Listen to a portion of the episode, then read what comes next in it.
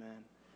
Well, guys, quickly, I, I just want to remind you while, while we're doing this series, why, why have we spent the last six weeks doing this, this, this final week here being week six? Why are we doing this? And here is the goal. Uh, guys, our goal uh, is to help you learn how to share the gospel by showing you how you can use one book, the book of Romans, as a guide or, or a road to sharing six essential truths about Jesus with other people.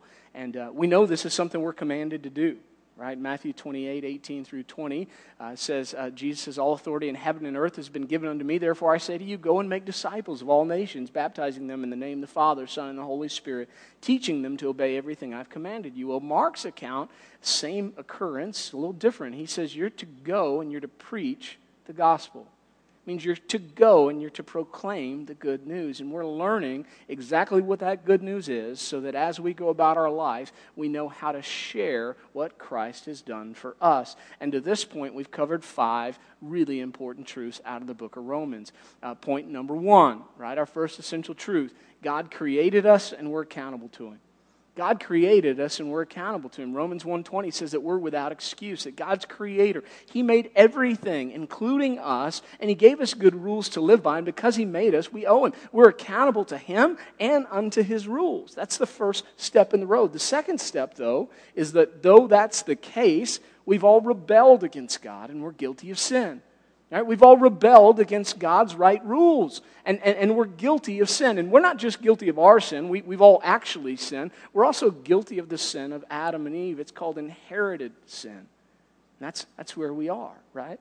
The Bible says that all have sinned and fallen short of the glory of God, Romans 3 23. And then we take the next step and we learn that because God is holy, the penalty of sin is death because God is holy, the penalty of sin is death. And, and, and we just established that God's eternal, and not only is He eternal, but He's the source of eternal life. Revelation says that the river of life flows from His throne, and where God is, His life is. But the problem is that God is also holy, and He can't have sin in His presence. And so, because we're sinful, we can't be in His presence. And if we can't be in the presence of a holy God, then we will die. And that's what the Bible means. It says the wages of sin is death. But then there's good news in that same verse that kicks in, right? But, but the gift of God is eternal life in Christ Jesus our Lord. And so this is our fourth step. Because God is gracious, Jesus died in our place. Because God is gracious, Jesus died in our place. God's loving and gracious towards us, but He's also just, and He cannot look the other way. He cannot ignore sin. And so God sent Jesus, and Jesus became flesh, and Jesus lived among us, and he lived the life that we couldn't. He perfectly upheld the law, and then his blood was shed. He died in our place. And God accepted his shed blood. The Bible says, without the shedding of blood, there's no remission of sins. God accepted his shed blood as atonement for our sin, as a payment for our sin. And that kind of creates with us a, a, a choice right? At that moment, we have to decide are we going to accept God's solution to our sin problem? Are we going to try to keep doing it on our own, which led us to our essential truth from last week that everyone who calls on the name of the Lord will be saved? That everyone who calls on the name of the Lord will be saved. And we kind of established that, like, listen, uh, either you're going to do it God's way or you're going to try to do it your way. The problem with your way, problem with your way is that without Jesus, we, we have no hope of getting right with God. And so we talked about when we try to do it our way, what we're trying to do is we're trying to become a better person. And the problem is that God is not just better, God is perfect. And listen, no matter how well you follow God's rules, if you were to go back right now in life and say, you know what, I'm, I'm going to get my life right, I'm going to become a better person, I'm going to start doing all the things that God says, listen, the law has no power to undo what you've already done. And so, while the law may be good as, as far as helping you learn how to live and what pleases God, it is powerless to make you holy because it can't take away what's already been done. Right? So, we need a Savior. And so, we, we left off with the fifth essential truth, the fifth step in the road, which was that everyone who calls on the name of the Lord will be saved. But what does that mean? Right? What, what, does it mean? How, how do we do that? What does Scripture entail when it says everyone who calls on the name of the Lord? It's got to mean something other than just saying, Lord, It's got to mean something. So, what does it mean? That's what I want to talk to you about this morning. A couple things, and I'll share our final truth. So, here is the first thing I want you to see is that calling on the name of the Lord requires a heartfelt belief that Jesus died and rose again for your sake. Okay? That's emphasis there on purpose. Calling on the name of the Lord requires a heartfelt belief that Jesus died and rose again for your sake. Here's our final step in, in the book of Romans. It's Romans 10, 9, and 10. It says this If you confess with your mouth that Jesus is Lord and you believe in your heart that God raised him from the dead, you will be saved. One believes with the heart, resulting in righteousness, and one confesses with the mouth, resulting in salvation. You see, in order to be saved, we have to call on the name of the Lord.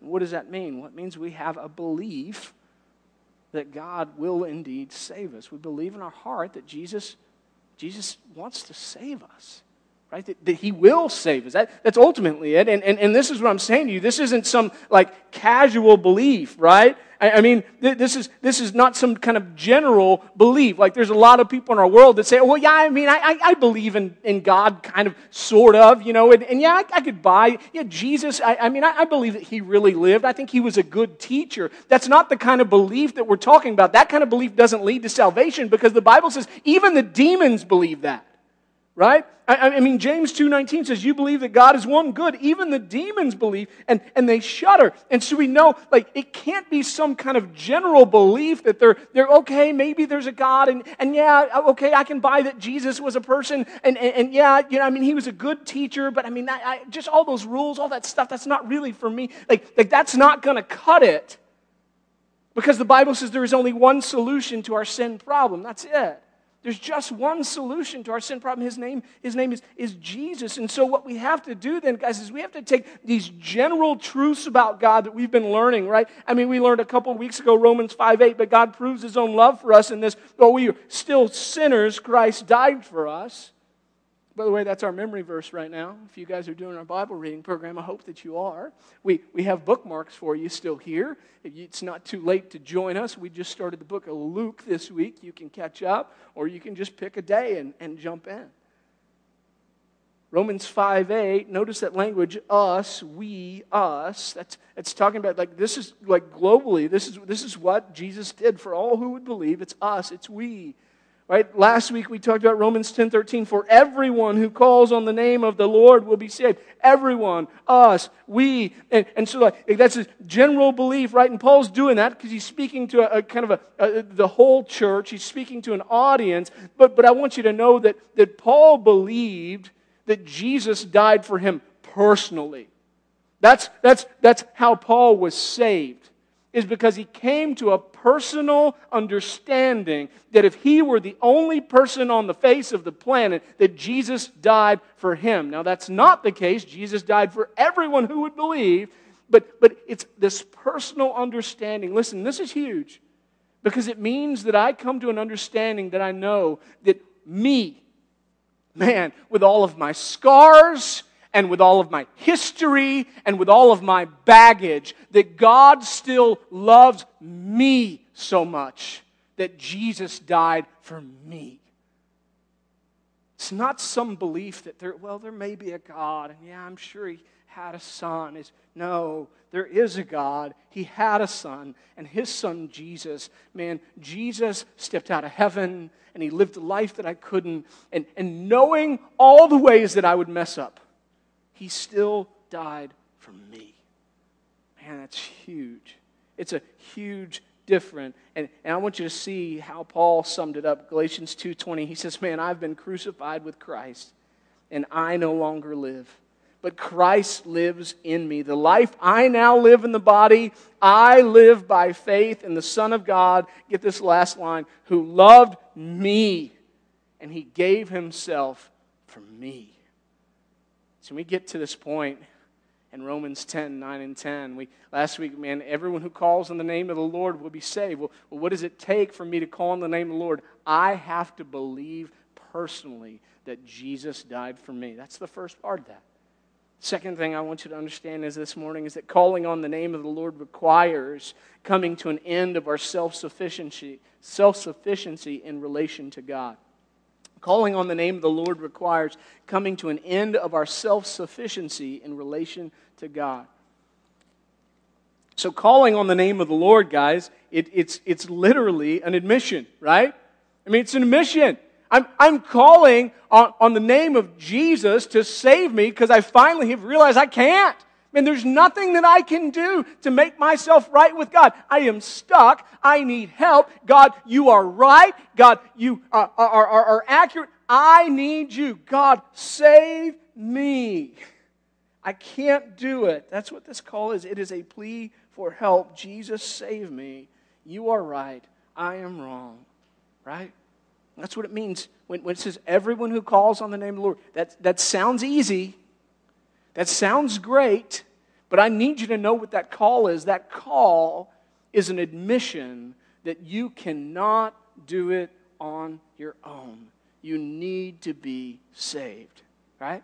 So, so it's an end of all self sufficiency, which kind of frames our final essential truth we're sharing the gospel and we're using the book of Romans, here's the last thing I think we should tell people, and it's this that calling on the name of the Lord means admitting we need saving, believing God can and will save us, and finally submitting ourselves fully to Jesus. Calling on the name of the Lord means admitting we need saving, believing God can and will save us, and submitting ourselves to Jesus. So, three components uh, admitting that we need saving, we just covered that. That's what it means to call on the name of the Lord. God, help me. God, I need it. God, I am stuck. God, I can't make myself right. I'm tired. I can't make myself holy. There's no way I can undo what's already been done.